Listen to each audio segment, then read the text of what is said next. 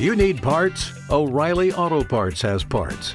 Need them fast? We've got fast. No matter what you need, we have thousands of professional parts people doing their part to make sure you have it. Product availability. Just one part that makes O'Reilly stand apart. The professional parts people. oh, oh, oh O'Reilly Auto Parts.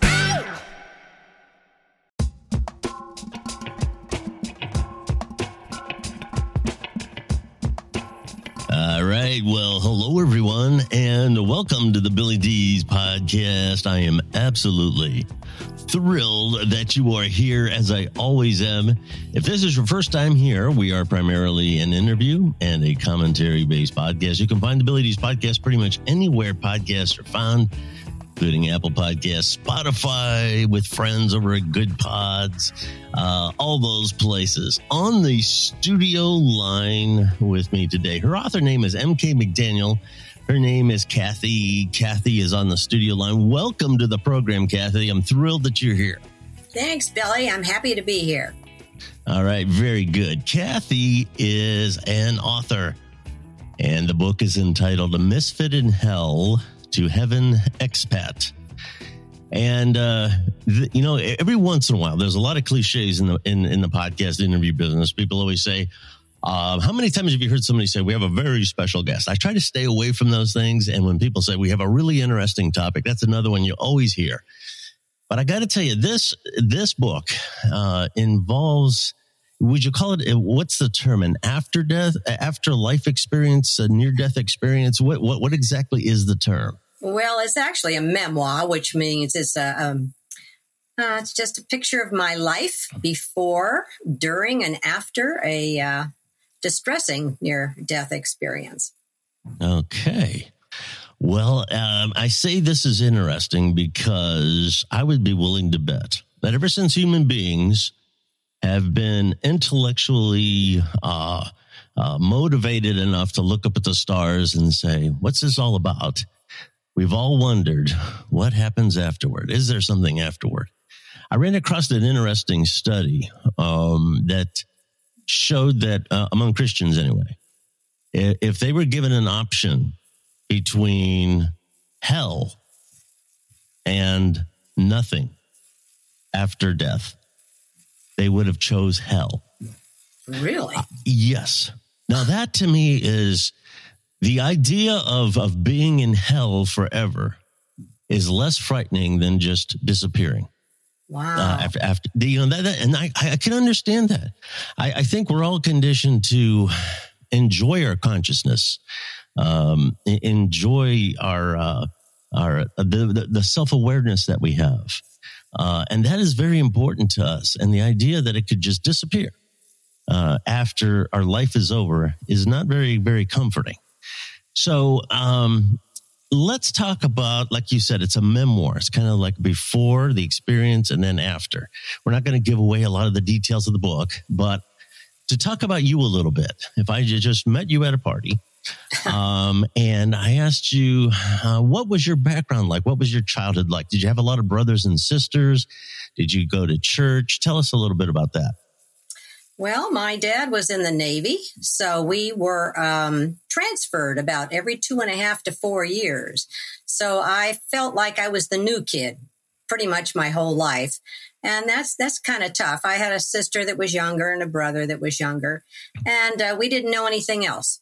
So we went from the uh, Midwest to the East Coast to uh, the lower East Coast to um, the West Coast, and um, I guess looking back, I'm glad because I'm a person, I'm a Gemini and I get bored. So mm-hmm. uh, it was good for me to uh, reinvent myself every time I would show up in a new place. I became a kind of a chameleon. Um, mm-hmm. But it was interesting. I never got bored. Yeah. Were you, were you a family like, uh, was church important? Did you, uh, my where, dad what, what? Uh, was an atheist. Okay. Until he was shot down in World War II and his plane landed upside down in a battlefield and caught fire. Wow. There are no atheists in foxholes, as you well know. I've heard that. So yes. uh, he called out. He said, I said, God, if you are out there and if you can save me, uh, me and my family will become Catholics. Well, some of the guys came out from the jungle and cut him out of the plane, drug him into to a paramedic, and somehow he got back to Hawaii. And by God, we all became Catholics. So Yeah. that was that was uh, the story that I was I was uh, brought up with. And so we always went to Catholic schools. We always went to church on Sunday. Uh, eventually, my dad was a reader. My mother gave communion. Um, I, I didn't know any other life. And along with that was the understanding and firm belief that there were three places you could go if you died there was heaven, there was hell, and there was purgatory. yeah. Well, this nebulous purgatory was like hell, except you got out. And you had to remember another thing. The only unforgivable sin was despair. So these are things that I was brought up with and um, I firmly believed in.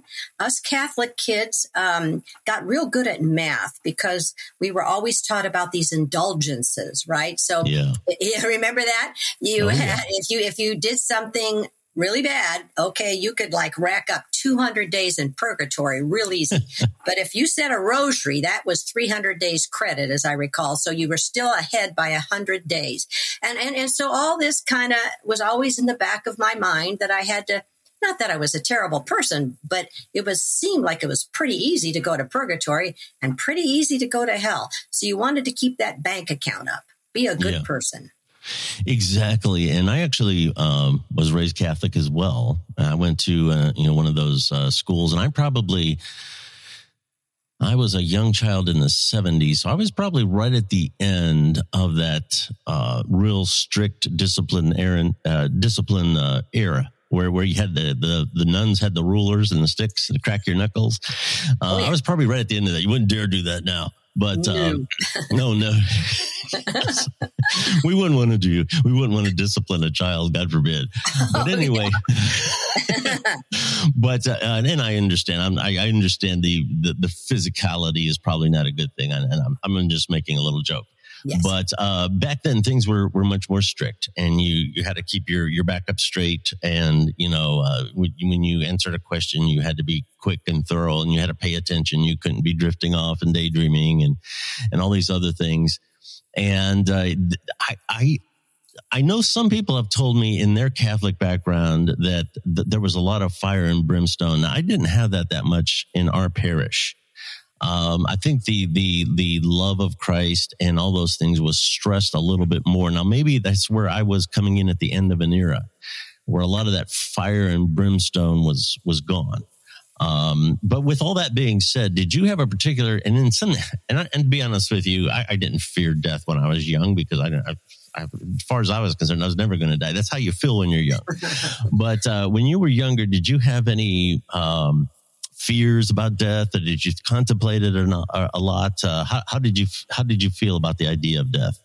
Yeah, I was a rational kid, and so um, I, I upended the the story of Santa Claus pretty early. Uh, to the despair of my mother. So I was always questioning, and I did have questions, and they didn't really start till I went to college. You know, got Mhm. out from under the thumb of the the uh, the whole Megillah that I was used to. And when one of the nuns said to me, uh, it, well, during class, she was talking about something came up, and they said, well, well, Adam and Eve weren't real. That's a metaphor. There was no Garden of Eden. Yeah, Well, you pull that bottom bottom block out from your your pyramid, and things start to teeter.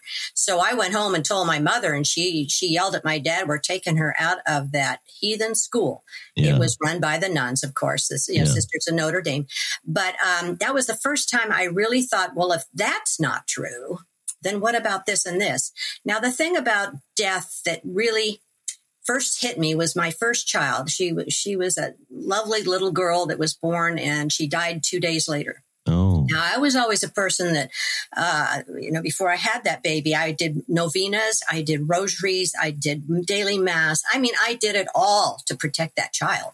And then to have her die, and it was, it was a pretty bad death. Um, you know, it kind of made me shake my fist at God and said, "Where are you? And, and are Yeah. you deaf? I've, I've I've been, you know, on your side this whole time, and what's up with that?"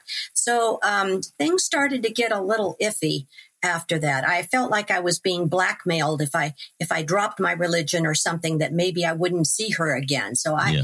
it, it was it was not an easy thing. Yeah. And you're not alone in that. Um, I kind of believe with the people that I've known over the years that if you haven't questioned your faith at one time or another, uh, you really haven't done a really good self examination into your faith or anything else about yourself. So that was, uh, you know, that's perfectly understandable.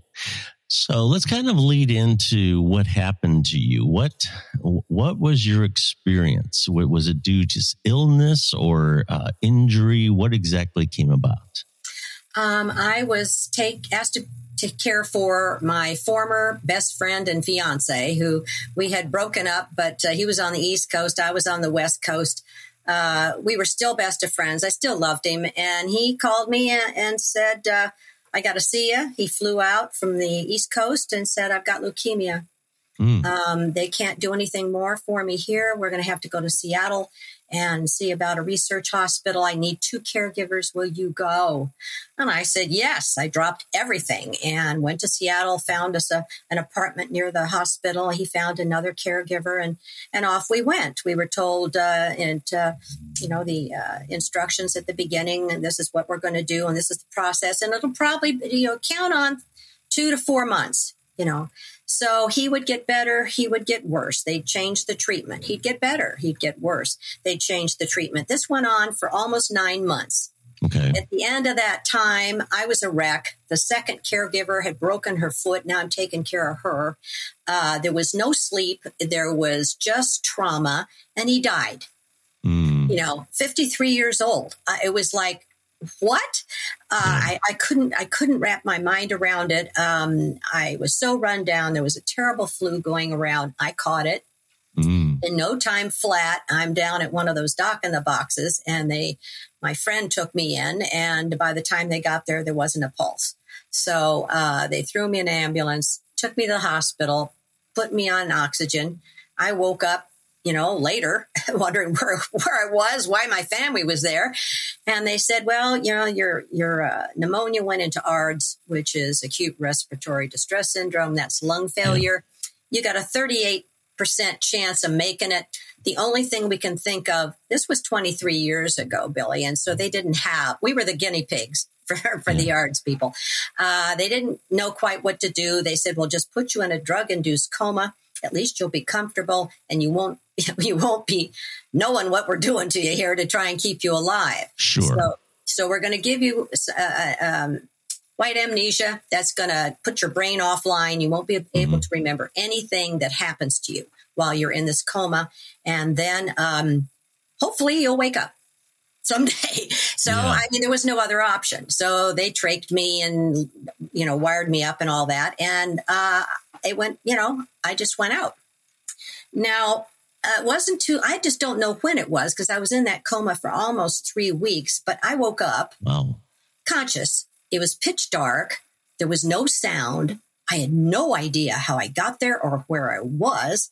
And there was nothing really for me to do but just kind of hang out. I didn't feel scared or anything. I just thought, now this is weird, you know? But so it it changed in that all of a sudden I started to see this reddish glow like off in the distance, which I assumed was the sun coming up. But as it got lighter, it was swirling fog. It smelled terrible. I heard people screaming and moaning, and I thought, oh, this is not good. So out of the fog came this booming voice that said, Do you know where you are? My mind was racing, and all I could come up with was hell. And then this booming voice just, this maniacal laugh just echoed everywhere. Totally freaked me out. So I turned and I ran into the darkness. I just had to get away from that thing. Hmm And then what happened uh, was a series of segments. Uh, it's taken me 23 years to try and figure out what all this was. And it was so helpful to finally get a hold of the IANDS people, you know, 10, 12 years later. And here you know, hear what other people had experienced. Um, there wasn't too many that had the distressing. There's there's supposed to be something like one in ten people have them, but they yeah. don't come forward. Uh, and there's two reasons for that. There's shame and there's fear. The first couple of times I said to my family or someone, I think I was in hell, the response I got was, What did you do to have to go to hell? you know, or it was just the drugs. It was a dream. You know, you learn to yeah. shut up. And thank God I was a writer, you know, nothing published, but I always had writing. And so I started yeah. writing this thing out and all the things that happens, the demons that I ran into, the situations I ran into. There was a, a bombed out city with these strange creatures and, um, uh, oh, there was a road that I was on a lot of the time that was just rock and, and there was just a bare horizon with, with, um, the glow. And I, I yeah. walked and walked and walked frightened that something was going to come out of the dark at me. There was a, a terrible group of like zombie people that oh. attacked me. Um, uh, it was just unpleasant. Let me tell yeah. you, it was, it was a terrible thing. And I just kept thinking to myself, I can't despair. I can't despair. I don't know where I am. I felt alive. I never felt mm-hmm. dead. I just felt like, um, you know, like I wasn't in Kansas anymore. I, I didn't know how I For got sure. there, but I knew if I just kept going, possibly somehow I'd, I'd manage to get out. Well, that, that didn't happen for a very long time. And finally I was at my wit's end. I uh, had gone through a terrible ordeal with these zombie people and, and then this terrible demon woman took a bunch of us ladies through this snow for God knows how long. It was chest deep, and we got to this awful. Oh, it was a, a cabin and and we were made to sit on the floor and wait for customers and uh, it was just ugly and finally i said to this demon lady you know i've been here for a long time it's particularly dense and i don't know is it me and she says oh well you know is Christmas on earth, and that's always the worst day in hell. And that was the hmm. first time it dawned on me what was going on. And still a fighter, I started singing a Christmas carol just to piss her off. And um, the other lady started singing with me, and it was away in a manger. And when I got to the part of, uh, you know, away in a manger, no crib for a bed, the little Lord and as I got to that next word and never got out of my mouth, she shrieked and jumped at me and I closed my eyes. And when I opened them again, I was infused with this love and joy and bliss. Everything that had happened before was gone. And I was just swimming in this love. And it was incredible. It was, you know, you can't describe it. So as that kind of the light kind of settled out, I looked over. It seemed like I was, I don't know, it was some kind of room. It was white all over the place. And there was some big table on the side with a huge book that was open about halfway. And I thought, I was looking in that book and I, I, I remember saying, Oh no, that's going to be too hard. I want to stay here with you. And, and when I looked up, there was my friend the one who had died the month before. Wow. And he's he's grinning. He looks great. He doesn't look like he's got leukemia. He's he's healthy. And I was so excited. And I thought, oh, he doesn't know he's dead. And he started laughing. He thought that was so funny. And I thought, well, I didn't say that out loud. He must have read my mind. And that must mean I'm dead too. And I was so excited. I was so happy. And he came a little closer and he said, Now, Mary Kay, uh, you've got too much left to do. And I felt gut punched. I thought, oh no, they're throwing me out. I don't believe this. This is terrible. And I just started, you know, saying no, no, no, I'm no. And, and boom, you know, I wake up in the emergency room or the ICU to another bright light. My family's there. I can't talk. I got that thing in my throat. I can't move. I weigh 86 pounds. I've got no muscle mass left. The doctor I overheard saying, well, we don't know how brain damaged she is, but she yeah. probably won't be able to drive a car or work. I was 53 and yeah. um, a little, little mad. I was a little angry about then. Yeah. So it did take me about 10 years, almost 12 years, I think, when I finally through a series of synchronicities, found myself in an IONS meeting. And at first, I thought, wait a minute, why is everybody talking about angels and rainbows and bunnies? And nobody had what happened to me, you know? And I, I, I didn't feel like I belonged there. But one of the people there said, uh oh, you had one of those, didn't you? And I Yeah. said, yeah, I did. And he said, tell me about it. So he was one of the leaders. And uh, it was very difficult to because every time you tell that story, you relive it. And uh, he finally got it out of me and says, "Wow, we we need to hear your story."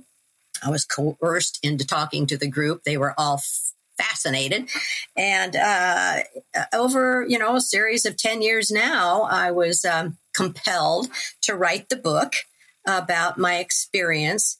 Um, I have been um, grateful to only meet just a few of the people that have had like experiences.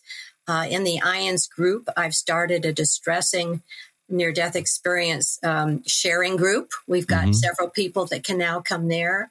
I'm working on a, a workshop for uh, the IONS conference next fall. I'm, I'm totally uh, devoted to helping people understand what happened because Yeah. here I am 23 years later and it was the best thing that ever happened to me. Yeah. Um, you know, and people don't understand that. But out of being with God, I knew that God is all loving and all forgiving, period, exclamation point. So why was I there? I believe, Billy, that I expected it. I was born and I was raised in that, that, with that idea stuck in my head that I would go to purgatory when I died. And if Mm. God didn't make one, then I had to make my own. And I manifested it. And I've heard other people say the same thing yeah. uh, just because I believed in it. So the Yeah. story is God condemns nobody. If you want to go to hell, you just go right ahead, but it's not God that you blame. Uh, we have to, I had to give up a lot of the teachings of my religion. I'm a spiritual person now and know that, and I'm, I'm here to tell people you don't have to go to hell. Um,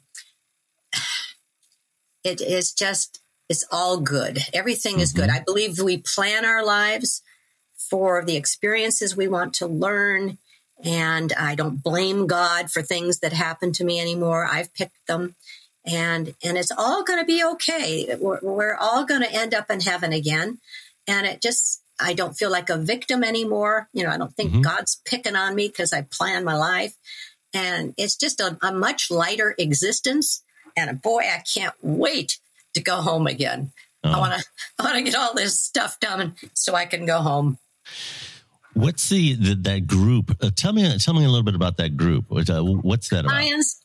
Is the International Association of Near Death Studies. And coincidentally, they started in Seattle uh, 40 years ago. They're all international. We have conferences every year. There's hundreds of people that come from all over the world, uh, all all telling pretty much the same story. You know, Yeah, God is God is all loving and, and all forgiving, and it's um, it's just going to be great. It's just us people that have the uh, distressing ones that that need um, just the guidance and the understanding to let go of that shame and that fear because it was something that we needed to experience um, to to know ourselves and our beliefs better. You know, uh, to not just believe anything somebody tells us. I had to forgive God, you know, for things Mhm. that happened to me that I actually planned, and um,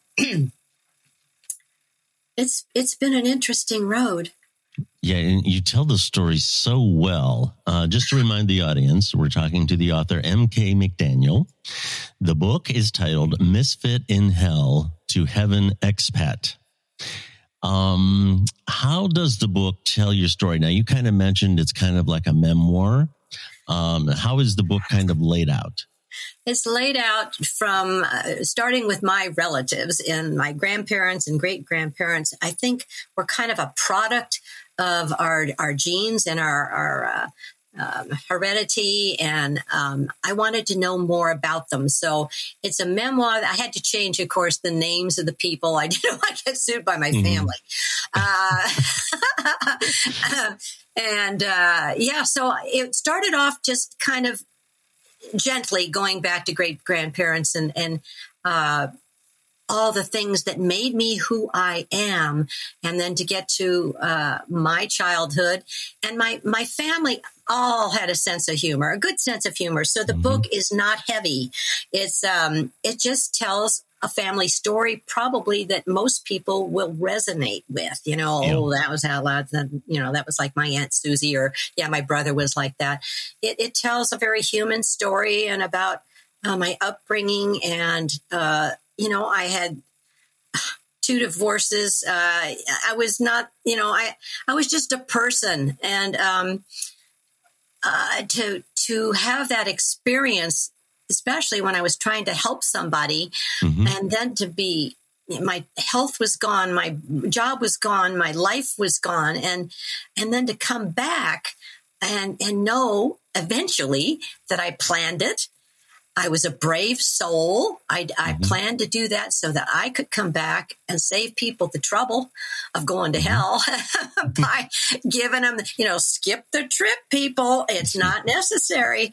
Um, take it off of your uh, agenda and and just know that there's there's a uh, a life review at the end of all of this. There is no judgment ever. You get to see your life review. You get to uh, view it in two different ways. One is uh, just like watching a great movie, and you're you're the star, and you see every single thing that happened in your life, and uh, then they turn that around and let you experience that as the receiver of your attention and your uh, actions, so that you actually get to feel how wonderful it was when you loved somebody, and you could also feel how it felt if you hurt somebody's feelings if you if you stole something you know the ramifications what did that that cause? And um it's not so much as a punishment at all. It's just how did i do? This yeah. was my plan for my life. How did i do? Yeah. Very interesting. And uh, I, I would say to the audience whether whether you're a believer or not someone's personal journey someone's personal experience to me always has value because it is part of a of our all collective human experience. And I always tell people there's what, like 7.5 billion people on earth. And whether we want to admit it or not, we all have a version of our existence that makes us feel comfortable. So there's 7.5 billion little religions out there and uh, learning how other people have experienced life and taken it in uh, is for one thing very important that's my, my my first point the other point is I've also interviewed and talked to a number of hospice nurses, and uh, one of which told me she was an agnostic prior to working in that field. And there seems to be, and here again, it's I, I know it's not proof of anything, but I do find it very curious that there seems to be a consistency in what happens in those final moments and it's hard to dismiss. And I wouldn't advise uh, uh, dismissing. And Einstein said, "Don't dismiss anything. You're setting yourself up for a mistake." Uh, and so I, I find it very intriguing. I find it very intriguing. Again, I'm going to keep saying the name of the book, "Misfit in Hell to Heaven Expat." You're listed as the author, M.K. McDaniel. We call you Kathy, but is is that correct? Is that how you're listed as the author? Yeah, that's the pseudonym. Yeah. Okay. well, well, that's good. Yeah, you have to hide a yeah, little bit, yeah, especially yeah. when your mother's 95 and she she still refuses to read the book. oh wow, that's funny. Uh, uh, what you, you, know you you mentioned that it's it's not um, you know a book that gives a lecture or anything like that. It's just no. it, it's just your story. What do you story. hope that the reader gets? What what what when when the reader reads the book? What what do you hope they take away from it? That um, God told me to be loving, kind, merciful, forgiving, encouraging, grateful, non judgmental, and useful. That's all we have to do. And if you can't remember all that, just be loving and kind. Uh, the rest of it doesn't matter. Yeah. That's a, that's a, that's an absolutely fantastic message. Uh, Misfit in Hell to Heaven Expat by MK McDaniel. Uh, now you're on Twitter. Uh, you're at MK McDaniel and then the numeral three. That is you on Twitter. Where else can people find you online and where can they get the book? Uh, the book is uh, Amazon or anywhere they sell books. You can get them. It's probably cheapest on Amazon if you get a Kindle. It's only seven ninety nine, I think. Okay. Um, yeah, and the website is the same. Is the name of the book uh, with a dot com on it, and uh, I'm on Facebook and LinkedIn and Instagram and anywhere that I can talk to people. Well, that is fantastic. And I'm very glad that you chose to talk to us today because uh, I really enjoyed this. This was, this is the type of thing that gets me going. I, you know, I'm kind of hard to describe. I wouldn't describe myself as a spiritual person, but I am very much intrigued by people's stories when it comes to this. Like I said, the hospice nurse conversations about the reaching up uh, was a very common one. Uh, the other thing she told me was that um, they talk to people that are not there. And it's the misconception is well, they're delusional, but they're otherwise completely lucid. They, they, they know the weather outside. They know the time. They know what they've had for lunch. They know that you're standing there and you sometimes feel like, why can't I see the person? It's so convincing. Yeah. Um, so yeah, there's so many things that, um, yeah, are very intriguing about this kind of material. And I'm, and I'm so glad that you came on to share some of this. And I'll say the name of the book one more time Misfit in Hell to Heaven Expat. Okay. And the author, M.K. McDaniel, thank you so much for being Oh, here today. Billy, it's been delightful. Thank you so much for having me on the show. Oh, you're very welcome. And thank you for listening at home. Just a little reminder you can find the Billy Dees podcast pretty much anywhere you find podcasts. And uh, you can find me on Twitter as well at Billy Dees. You can tweet me anytime. You just have to be nice. That's what I always tell people. And they don't always listen, but I always tell them to be nice. Thank you very much for listening to our podcast. And we will talk to you again next week.